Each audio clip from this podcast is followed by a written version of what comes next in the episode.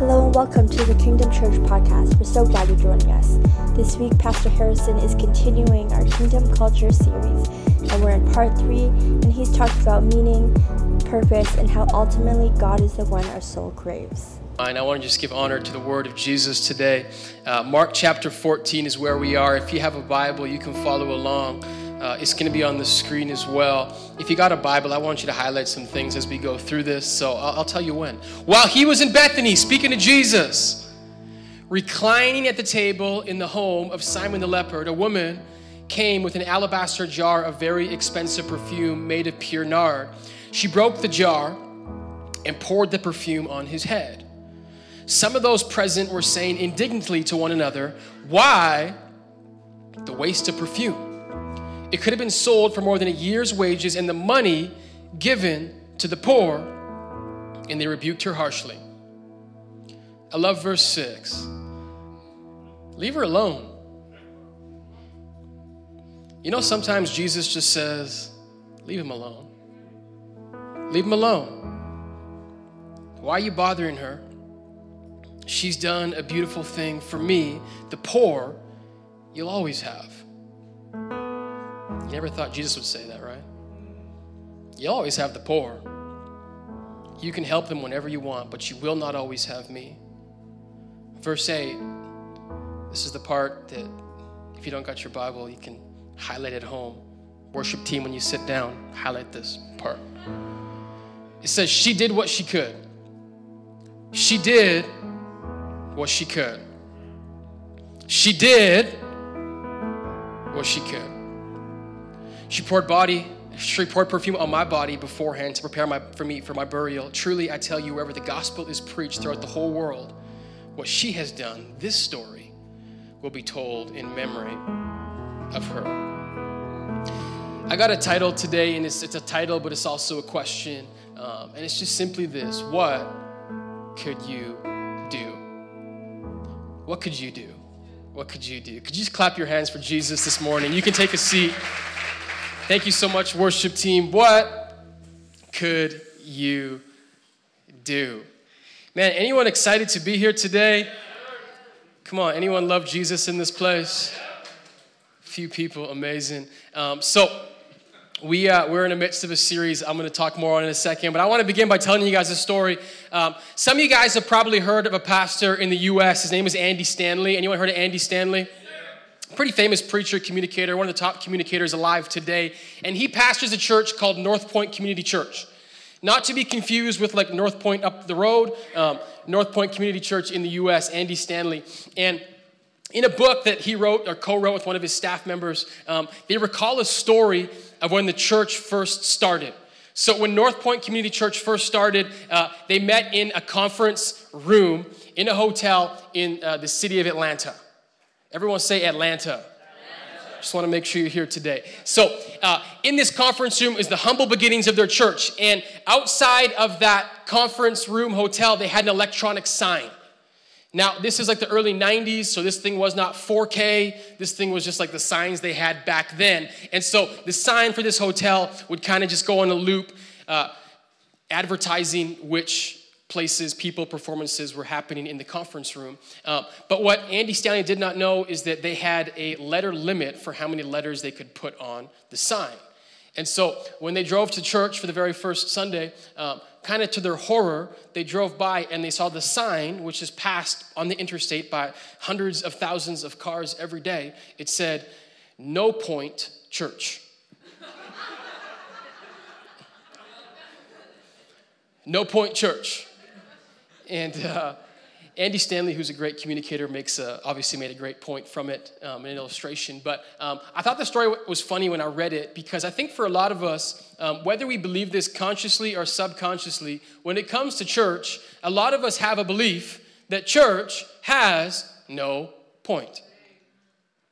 You may not know this, but a lot of people have no clue why they come to church. Even people that come to church. Their entire lives, they would not know that they attend No Point Church because they come, but they do not know why they actually attend. Now, today, I know the saints sitting here are saying, I know why I come to church. Well, why do you come to church? What's the point? You're like, well, Harrison, I know the point. The point is to, I think we come to church to uh, love Jesus. That's, that's why we come to church. No. Loving Jesus is great and it's a response, but that's not actually primarily why we come to church. It's like, oh, Harrison, I know we come to church to worship. Now, even more so, the goodness of God and the love that flows from our hearts will naturally lead us to worship. But even then, that's not why we come to church. And so, amen. Come on, shout it out from the rooftops. That's not why we come to church. Those are things that we do at church. We love Jesus, we worship, but truth being, as a follower of God, I should always love Him and my life should continually be in worship. So, as a church, our point is none of those things primarily. And so, what we have been doing over the last number of weeks, what we're going to continue to do, is we are sharing who we are as a church, our DNA, where we're going, and really, what's the point? What's the point? Can I tell you guys the point? Yeah. Now, if you guys have been here for a few weeks, you already know the point. If you're on our team, you better know the point. but we exist to lead people into a relationship with Jesus. That's why we're here. Come on, Lori, clapping louder. We exist to bring, to inspire, and to be a doorway for people to experience Jesus. That's why we're here. You see, the belief that drives us in everything that we do as a church and what I've been trying to ingrain, and I kind of hammered it home last week, I'm going to continue to hammer it home. I just have this belief that Jesus is what people are looking for. He's what people are looking for. And so, the church, our primary purpose is to be a place where those who are looking can find Him. And that does not happen when only one person knows what's going on or a few people. It's when everyone that says, hey, this is my church, understands why we're here. We are here on mission to lead people to Jesus. Why? Because He's what they're looking for. Now, this belief I have is kind of it was driven home a little bit deeper this last week. If you guys don't know, my basement flooded, um, and I have a home office in my basement. It's gone, so now my office is like Starbucks and all those good places. And I don't mind working at those places. Um, I just have this habit sometimes where like I'll accidentally start listening to the conversations of other people. I don't eavesdrop, that would be rude. Um, I just unintentionally actively listen. There's a big difference. There's a big difference. And so I was at a coffee shop, um, same coffee shop, two different times, and I was again actively, unintentionally listening to two conversations. Um, and one of the conversations that really piqued my interest, even though I wasn't listening, was when um, the guy, he just said, I feel like my life has no purpose. And of course, that piques my interest. Because I was like, I think I know what he's looking for. Um, but I just, I'm just listening. And it's really funny because these two conversations, they both kind of centered around this idea of purpose. And it was two men, older men, and they're really trying to figure out, man, what is the purpose of my life? Where am I going? What's the point? And what's funny as I was listening to these conversations is that both of them came to the same conclusion. Well, the issue of my life must be my job and it must be my spouse. Both conversations. They could not figure out why their life had no purpose. And so what they said is that the issue must be my spouse and the issue must be my job. You see, what I think is for us as people, we're actually pretty good at recognizing when something's wrong. We know when something's wrong. We know when our lives are not going in the direction that they're supposed to be going. But one of the things that we are not so good at is we know when something's wrong, but we don't always know the solution to the problem. And so knowing something's wrong is only half the battle. Knowing the solution is the other half of the battle. And so I'm listening to these conversations, and because I'm eavesdropping, I'll just say it, I can't say anything. And so I'm just listening across the room, across the table, and my heart is kind of breaking because I'm listening to these people speak, and what I want to say is that the direction that you are going is not going to give you what you think you are looking for. You are not looking for a new job. You are not looking for a new spouse. Lord, have mercy, you're not looking for a new spouse. What you're looking for is some purpose. And your life has no meaning because you are not attached to the one that gives it meaning, to the one that gives it purpose. And I wanted to scream across the table your life will go around in circles until you actually can realize the solution to your problem is nothing external. You see, we kind of have fancy language. We call it the midlife crisis. Like I get to the midpoint of my life and I just, I need a new car. Just, I need, I need something. And like, listen, sometimes you need a new car. Sometimes it's time to upgrade. But for a lot of us, what we do not realize is that we go years and years and years and years, and we have never dived in, we have never dove into our God given purpose. And I just believe so deeply if you never if you never dive into that which you were created for, the result will always be emptiness. Now you're saying, Harrison, hold on, hold on. I know Christians that have God given, or, or, or, that have like midlife crises. I know people that say they love Jesus and their life doesn't appear to be going anywhere. Well, I want you to understand something. The work of Jesus is twofold Jesus saves us. Amen. Jesus has saved us, He has freed us from the penalty of sin and death. We are more than conquerors in Christ Jesus. Come on, somebody. But Christ and His will for our lives is not simply just to save us. If we only know Jesus as Savior, our life will be in deficit. Because the truth is, God is not saving us from something to nothing, He's saving us from something, calling us to something. And for a lot of us, Christians included, we never get to the something. And so their lives end up purposeless. And it's crazy because I have an amazing job, I'll have an amazing family, I'll have money, I'll have friends, yet why do I feel like something's missing? It's because what you're looking for is not a new job, it's not a new car, it's not a divorce. You're looking for the one in which your soul craves, which is Jesus, and not just Him as Savior, but the God that wants to give you purpose.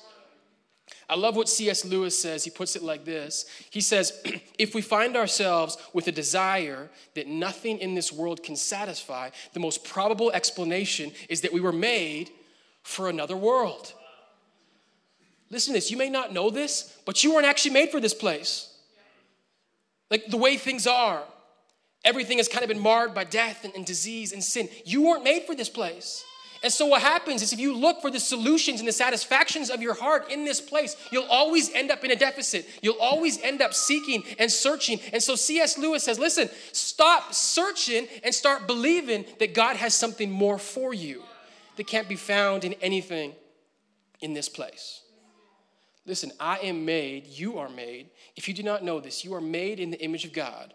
Everyone from little baby Nathan to the oldest person in our church. She probably isn't that old because we got a young church. Come on, somebody. We are all made in the image of God. That means that if I'm made in the image of the divine, there are things inside of me that will not be satisfied unless they're connected back to the divine. And so, our last core value, I should kind of mention, I'm just preaching, sorry. We're in a series called Kingdom Culture and we're, we're diving into our DNA as a church. In week one, we talked about generosity. Week two, we talked about accessibility. This, this week today, this is actually a brand new value for us. Um, and it's, it's, kind of like our old values, but uh, it's a little bit newer. Um, but I'm, I'm, I'm preaching it for the very first time. And kind of everything that I just said there is the heart behind this value. Now, before I get to it, I'm, I'm teasing it. Um, we have a purpose in this series. We've said it every week. We've said that alignment is more important than assignment. And so, what we mean by that is if we as a church can get aligned on the mission of Jesus, in other words, if we can all begin to believe that I am a divine image bearer, I'm a son of the king, like if we can get on mission together, we will see miraculous things. And so, what we're doing in this series, we're trying to get aligned. Week one was generosity. If you missed it, go watch it. Week two was accessibility. If you missed it, you guessed it, go watch it because we're getting aligned. In week three, this is our brand new value. This is our final value in our kingdom culture guide. And we just say it one word it's excellence. Excellence. I'll kind of explain it like this generosity is our why, accessibility is our how and excellence is our heart. the heart in which we want to do things. We want to do things with a heart of excellence. And so, my hope today is twofold. I want us to see how this works and aligns with our church, but I also want us to understand how this aligns to your life. Because I believe that God has called our church to be excellent, but I also believe that your life should be mired in excellence. Why? Because you're a child of God. Nothing less, nothing more. So, what I want to do is, I want to go through the Gospel of Mark, chapter 14, look at this story, and kind of bring out some stuff that I want to continue to, sp- to, to speak into our lives and the DNA of our church. So, Mark chapter 14, it says, um, Jesus, and I should context real quick, context. Uh, this is Passion Week, meaning this is the last week of Jesus' life. He's about to die soon and very soon, and so this is the last week of his life. Mark 14, verse 3 says it like this It says, While Jesus was in Bethany, reclining at the table in the home of Simon the leper, a woman came with an alabaster jar of very expensive perfume made of pure nard. She broke the jar and poured the perfume on his head. Now, I want to kind of set this scene up, then I'll explain why this is such a beautiful moment that's happening here. So, um, this story is told in the other Gospels as well, and so it gives us some details. One of the details that we find out is this woman, um, her name is actually Mary. And Mary is the sister of Martha and Lazarus. Some of you guys might have heard of Lazarus. There's a story in the Gospel of John. Lazarus dies, and guess what? Jesus resurrects him. Pretty cool story. Mary, that's her bro. Her bro was resurrected. So keep that in mind because it says they're at the home of Simon the leper. Is the other important thing. So there's kind of a party going on, and it's at the home of a man named Simon the leper. Now that means he had leprosy. Now, what you need to understand is that if he currently had leprosy, there would be no party because it was a very contagious disease, and in that time you were considered unclean. Like literally, you had to go around and say, I'm unclean. And so when it says Simon the leper, and the fact that people are there, what it lets us know is that he was not currently a leper, he used to be a leper.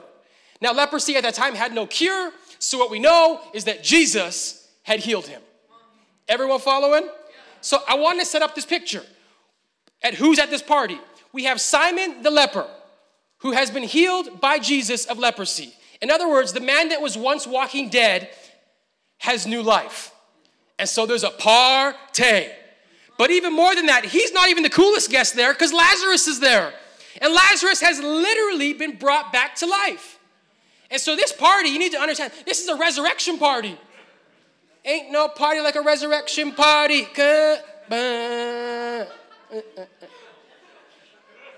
Come on in.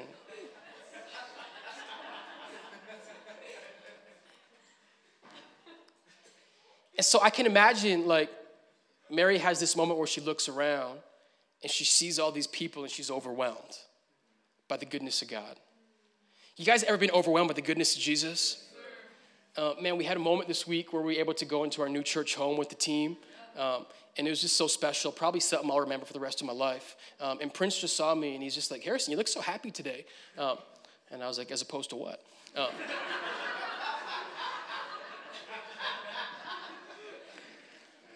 But truth was, like, I, I, was, I was just overwhelmed and overcome by the goodness of Jesus. Cause like it was just crazy to like see like the people that like our, our family, church family, like in the place that we're gonna one day call home. It was just an overwhelming moment for me. And so I just imagine that like Mary in this moment is experiencing that same overwhelm. Just like, man, like my brother was dead, he's back to life. This dude that no one would want to be around, the party's now at his house. And so Mary does what one is supposed to do when they're overwhelmed with the goodness of Jesus. She wants to respond. She wants to respond. The goodness of God will always lead us to want to respond. And so, what she does is she pours, it says, this very expensive perfume of pure nard on the head of Jesus. Now, this perfume is expensive. It's like commentators let us know this was most likely for her like a family heirloom. This is something that was passed down from generation to generation, but it was also worth a lot. And so, in, in case like anything went south, like this was like something that you could sell really quickly and make money. Like let's say like EI, like COVID comes back in those days, or EI runs out, like she could just sell the perfume and be okay, because it was like it was just it was valuable. We learn in a second it was worth a year's wages. I want you to think about that worth a year's wages. I said one year's wages. Some of you guys like, I don't even work.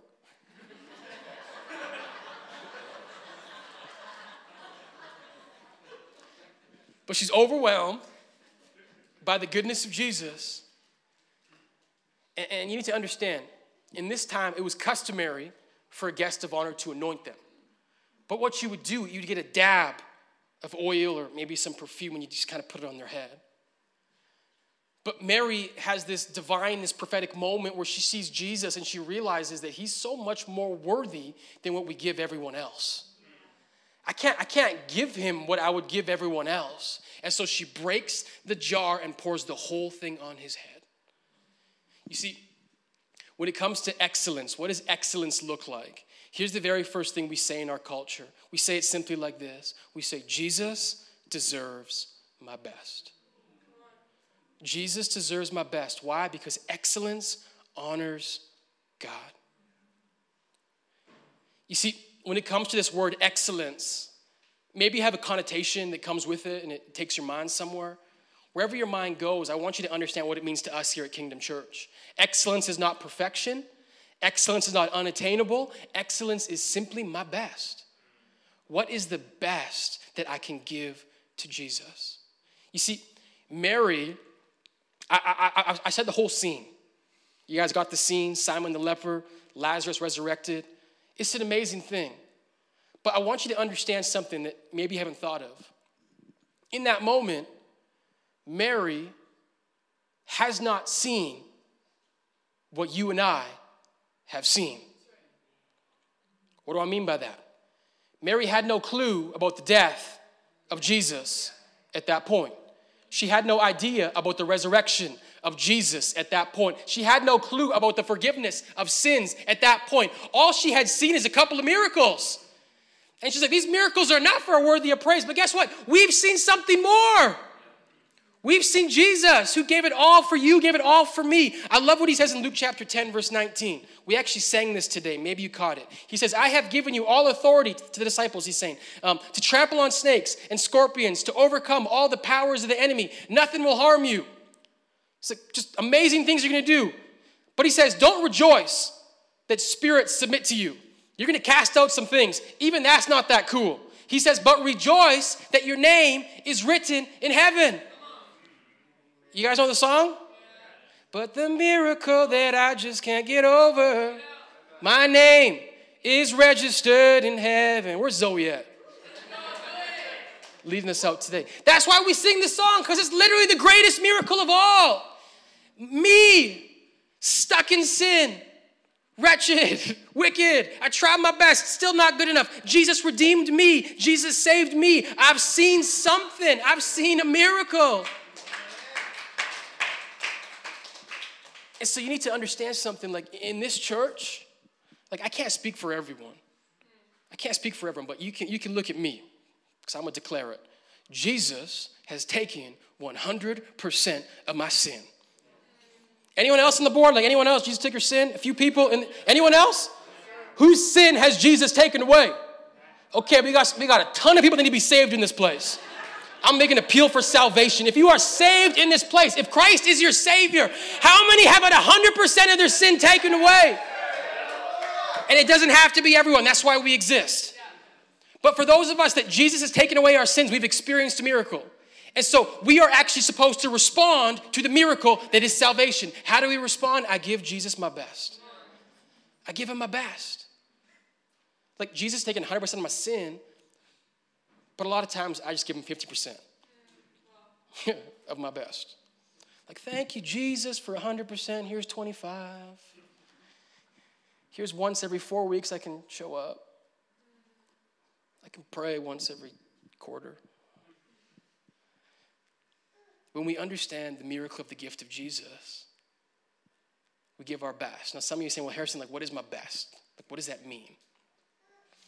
Matthew chapter 6, Jesus says, Store up treasures, store up for yourself treasures in heaven where moths and vermin do not destroy, and where thieves do not break in and steal. This is the part I want us to see. He says, For where your treasure is, there your heart will also be. So I want to break this down because you're like, Harrison, what's my best? How do I know what my best is? It's pretty simple. Wherever your heart goes, like, come on, you guys know what I'm talking about? Like, whatever wakes you up in the morning. Because a lot of times we take this to mean money. And like, this is gonna sound crazy, but there's actually people in this church that, like, when you give money, it's not a big deal. Some of you guys like, who's that? Like, some of you guys have the spiritual gift of, of giving. And so, a lot of times, like, we just take this to mean money. And so like, God just wants my best, and so I'm gonna give him an offering or a tithe, and that stuff's amazing and it's honoring. But like, if you have the spiritual gift of giving, that might not actually be your best. You guys following? Now, if you're like an entrepreneur, business person, like I can, I can probably guess where your heart's tied. And so for you, sometimes your best really is money. But but for a lot of us, come on, like where are my creative people at? Now, I'm not saying creative people don't have money.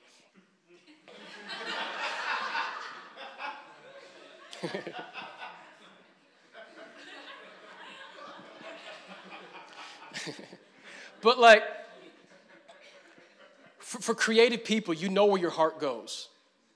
What really drives you is not money. What drives you is your art. It's, it's your music. It's, it's what you create. It's, it's, the, it's the very divine thing that God has given you the ability to do.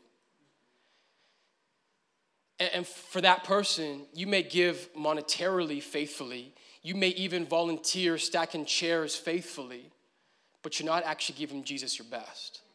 Because your best is where your treasures lie, is where your heart is.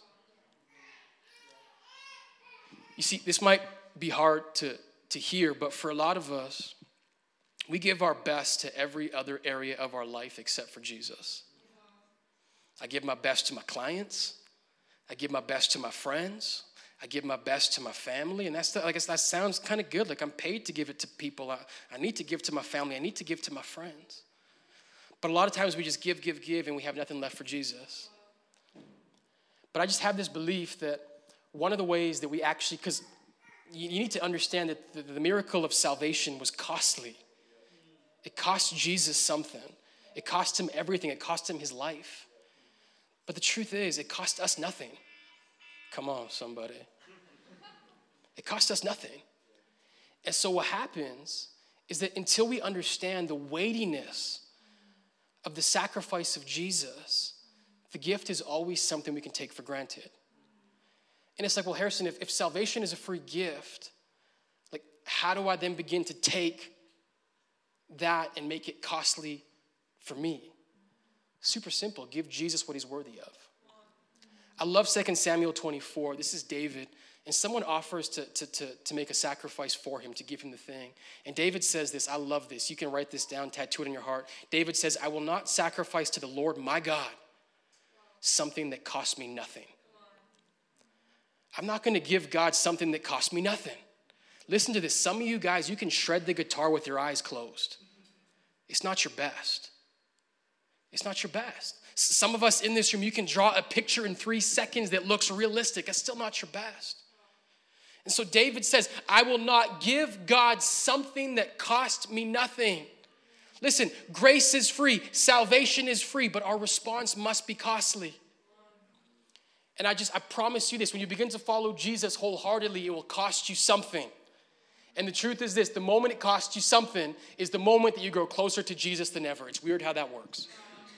It's weird how when it begins to cost you something, it's actually weird how the very first time you step out to Jesus and someone hurts you, that brings you closer to Him. Why? Because we now partake in His suffering. That's kind of what He says. Partake in my suffering, carry your cross. When I give my best up here, and, and I try every week to give my best, sometimes I give my best. You guys, this might be crazy, and not everyone likes it. And sometimes people say things, sometimes they're hurtful things. But in those moments, I actually grow closer to Jesus because I realize it cost me something. It cost me something. You see, I talked at the start with this midlife crisis culture. I think what the midlife crisis is is quite simple. I've lived a whole life where it cost me nothing. I've made no significant sacrifice for Jesus. I know so many people that can talk about the sacrifices they made for their job, you would not believe the career switch I made. had to mortgage the house. But we've never made a significant jump for Jesus where it cost us something, where there was something that just didn't make sense. Have we ever truly suffered for our faith? You see, why I love this, this word excellence is because when I commit myself to excellence, I'm committing to give Jesus my best each and every time. I'm not going to be perfect. I'm not going to always get it right, but I'm going to give him my best. I'm going to give him my best. Mary gives Jesus her best, and it says, verse 4 Some of those present were saying indignantly to one another, Why this waste of perfume? It could have been sold for more than a year's wages and the money given to the poor, and they rebuked her harshly. I want you to understand this one. When you give your best, don't always expect a reward. Don't expect people to get it. Listen, when you give it all to Jesus, why would they get it? If someone who is not following Jesus finds out how much you're giving to Jesus, why would they get it? You're telling me you spend four nights a week with church people? Are you out of your mind? So here's the thing as a follower of Jesus, I don't look to everyone else for permission. When God calls me to something, I don't need your permission. I need Christy's permission.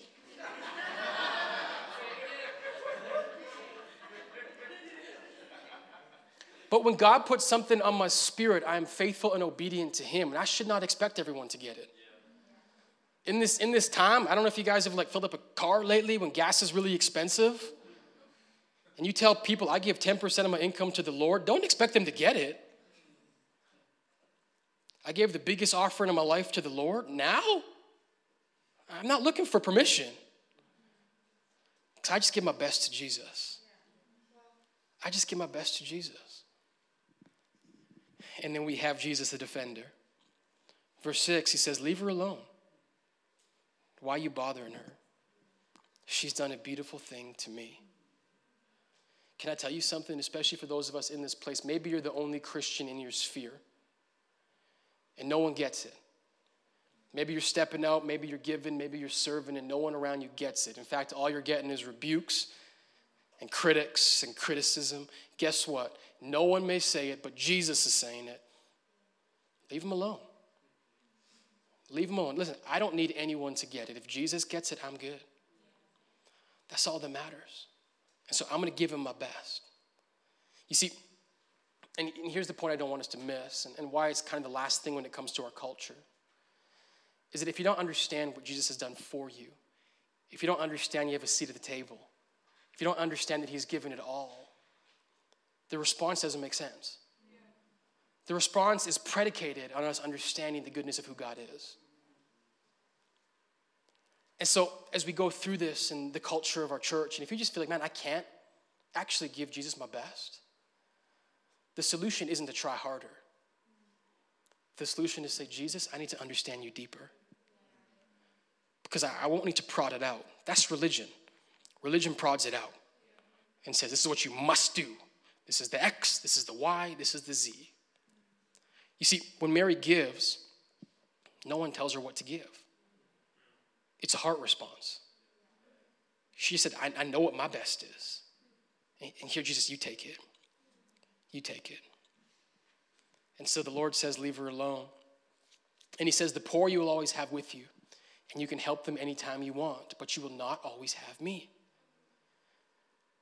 And that's the line I love. She did what she could.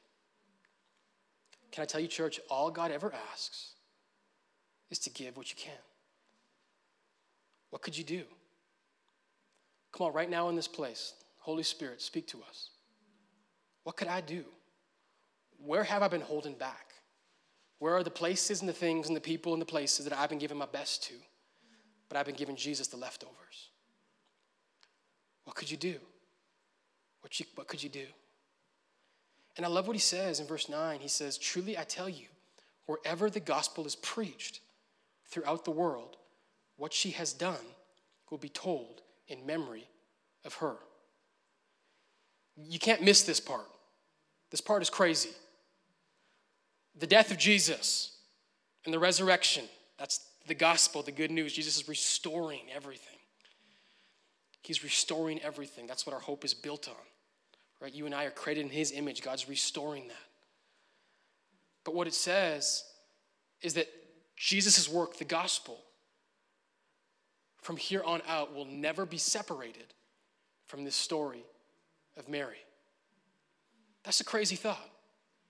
He says, wherever the gospel is preached, this story is a part of it. It's a part of it. You see, part of the gospel picture always includes our response. That's a part of the message.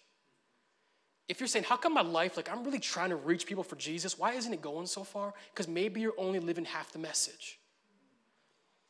There's the message of the cross, and then there's our life, which is the response. Because that's what actually gets people's attention, is a life that is on fire for the Lord. The famous preacher, he says, Light yourself on fire, people will come from miles around to watch you burn. It's just going to happen wherever the gospel is told.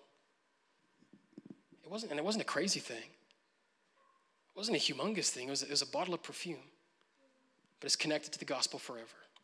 And so here's the second thing that we say in our culture when it comes to excellence. We say it like this we say, it's the small things, little things make big things happen. It's the small things. You see, I believe big, but I act small. I'm, I'm gonna say it again. You, you wanna get somewhere in life, believe big, but you gotta act small.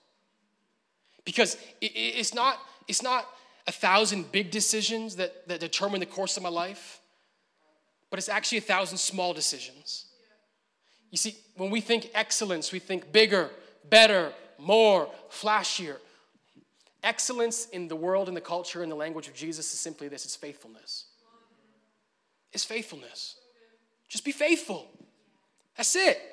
If you, be, if you are faithful in the little things, God will do more and exceedingly abundant things than we can ever think, dream, or imagine. And suddenly, our small things become big things. So come on, church, like what's what, what's the small thing that you can do today that's excellent? What's the one place that you can give Jesus everything?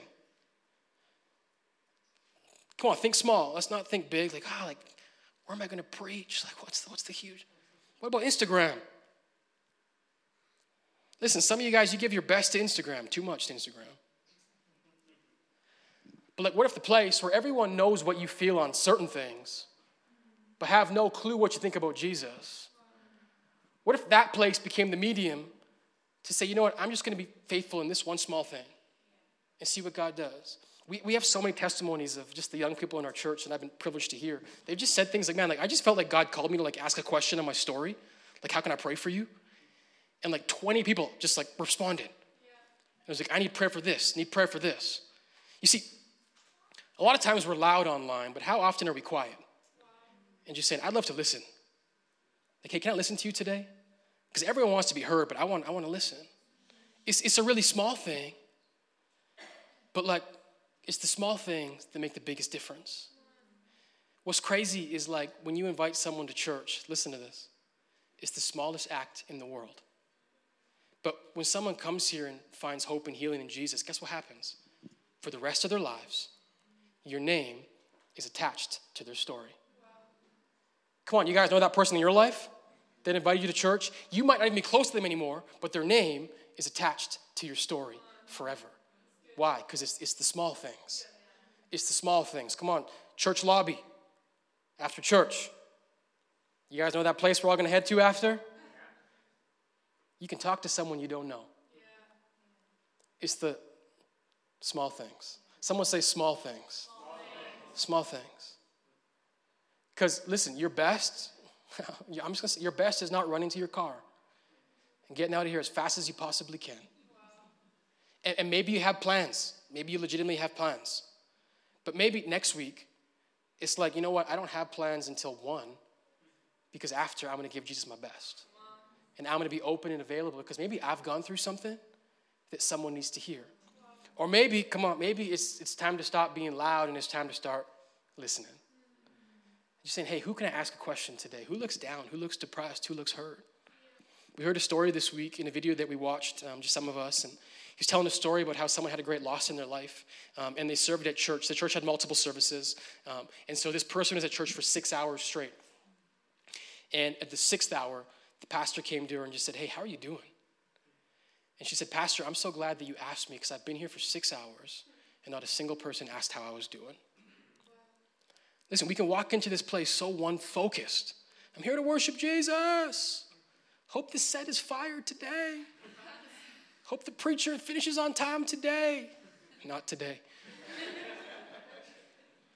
that we can realize, man, our life is on mission. It's the small things. Listen, this whole series, I'm telling you, uh, us in this room, in like three, four years, you're not going to believe what God has done in this place. You're not going to believe it. You're going to look around and be like, man, like, remember what it used to be? But it's not, it's not going to be because we did big things. It's not because of grand vision. It's just small and dedicated, faithful tasks. Because little things make big things happen. It's one little pour of some perfume, it's one invitation, it's one Instagram story, it's one hello, it's one how are you doing, it's one lingering a little bit longer. Could change someone forever. So, the last thing, when it comes to excellence, this is our last one. We say it like this. Here's our last value, and I'll share a verse in a second. But we say, change is how we go further, faster. What worked then may not work now. Now, listen, I haven't spoke a whole lot to my, to my unchurched people who are here today. If you're just kind of like just starting to get into this whole church thing, guess what? No pressure. You can show up and leave. You have my permission. Like your first time here, you can just run out if you want. But like church people, like you've been doing this for a while, people in our church, you know, those you guys, remember my basement, a couple of you guys? Hey, what worked then doesn't work now. No, no, no. Your demeanor then doesn't work now. People that came year one of the church, remember you guys here? What worked then, it doesn't work now. People that came six months ago, what worked then doesn't work now. You've been in church your entire life, but you've never experienced the purpose. You've never, you're feeling empty. I need something, Harrison. I need a new job. What do I need? You need to step into that in which you were created for which is to connect the divine with everything in our lives. We are not compartmentalized beings. But the truth is this so many of us compartmentalize our lives, not even so much in secular spiritual, but more so in what do I give my efforts to? And for a lot of us, Jesus gets the very scraps. And what's funny is that when you first enter into this thing, pure devotion in four years doesn't look like pure devotion. It just doesn't. What I did five years ago doesn't look like devotion to Jesus anymore. When, when I first began to preach and to speak, man, that was just pure devotion. Just use me, Jesus. When I speak 50 times a year, it's no longer my best. Because I've just I've done it so many times. And so God is saying, hey, what's the new thing that I'm gonna call you to give? What's the new area? Well, what really makes you uncomfortable? What makes me uncomfortable isn't to be on the mic, it's to be on the floor to talk to people. That's what I don't like. But that's what God calls because it's just like, hey, just give your best. It's, it's the small things, yeah. it's the little things. Change is how we go further faster. Paul says it like this Philippians chapter 3. Sid, cut up here and give me some keys, please. He says, Dear brothers and sisters, I have not achieved it. Speaking about where we're going, God's plan, salvation. Everyone in this room, no matter how far you are spiritually, guess what? You haven't achieved it yet. You're not there yet. I'm a mature Christian. You're not there yet. But I focus on this one thing forgetting the past and looking forward to what lies ahead. Can I tell you something, man? I'm so thankful for how God has used so many people in this room to do amazing and mighty things. We would not be here without you. I can just look across this place and just things are flooding my minds. I know the sacrifices some of you have made. I know what some of you have given. I know how some of you guys showed up week after week after week. But guess what? Starting today, I forget the past. It's done. There's someone new coming next week. There's someone new in your life that needs hope, that needs purpose, that needs your best. So I forget what's behind me and I look forward to what is ahead. And I ask myself a simple question not even what could I do, but what could God do through me? What could God do through me? Someone that is sold out for Him, fully, wholly devoted for Him. You want to know what I think He could do? I think we could change the world. I don't just say that. I think we could change the world. I think we could change St. Albert. We're not here for no reason. I believed it when we started this church that this place will be forever changed. But we're just in our infancy. We're just learning to, to walk, learning to crawl. This is who we are, though. This is kingdom culture. Now, listen, if you've been here for this whole series and you have not yet joined our team, you've not yet gone through Growth Track, guess what? Next week, Growth Track starts. Now's your time. Just get off the fence. Get off the fence and say, okay, I'm, I'm gonna give my best. I'm gonna give my best. Harrison, I, I don't know what it is yet. Perfect. Come to Growth Track. We'll figure it out together. And if you can't come next week, guess what? We run it every single week. It never ends. It's like God's goodness, never ends. It's always going. For those of us on our team that have been here for a long time, the question I want to ask you is this is what am I not doing now that I'm going to start doing? What is this small act? For some of us, you're going to begin to give financially. You've never given. It scares the heck out of you. You've said to yourself, I'm going, I'm going to do it. I'm a little more secure when it makes a little more sense. Jesus just says, give the first. Do what you can, but do it first, not when it makes sense. That's going to be some of us. For some of us, it's going to be, man, like my gift, my talent, my ability, I've made money off of it. I've done amazing things. I've built my brand, my portfolio, but guess what? I'm going to lay that down. I'm going to give Jesus my best first. You're like, what, do I do? Well, just come talk to us. Right? Come join a team. We have so many amazing teams that are doing amazing things. You have plans, you have visions, you see things I cannot see. I am not the all seeing eye. I can only do what God's called me to do. But what's God called all of us to do together as a team? We're going to change the world. In this room, I want, I want us to believe it. That's a big belief, but it starts small. It starts small. Let's just stand up, church. I want to pray.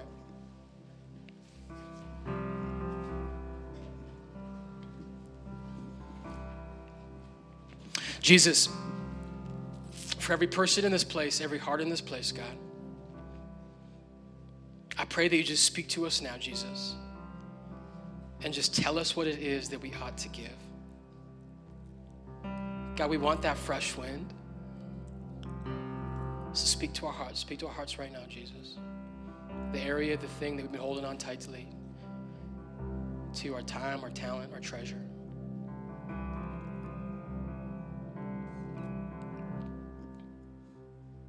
Let's just surrender right now, church. If there's something in this place you feel like you've been holding on to, you want to release it to the Lord right now, can you just raise your hand? Let's just, I just want to give us a time to release. You're saying, God, I just want to give this to you. And the first act is the act of surrender, it's an open hand. So, God, that gift, that talent, that treasure, whatever it is, Jesus, we've been holding back.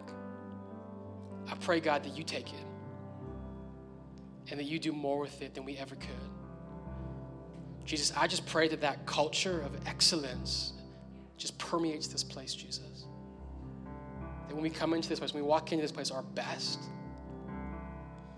is available and ready to go. I just thank you for what you're doing. I just thank you so much for the cross in which everything flows from. We love you, Jesus. We pray in your mighty, holy, awesome, perfect name. Amen. Amen. Thank you for listening to the message. We hope it blessed you and that you're encouraged and inspired. If you made a decision to follow Jesus or want more information about our church, head over to kingdomchurch.ca and we would love to connect with you. Be blessed as you continue your week.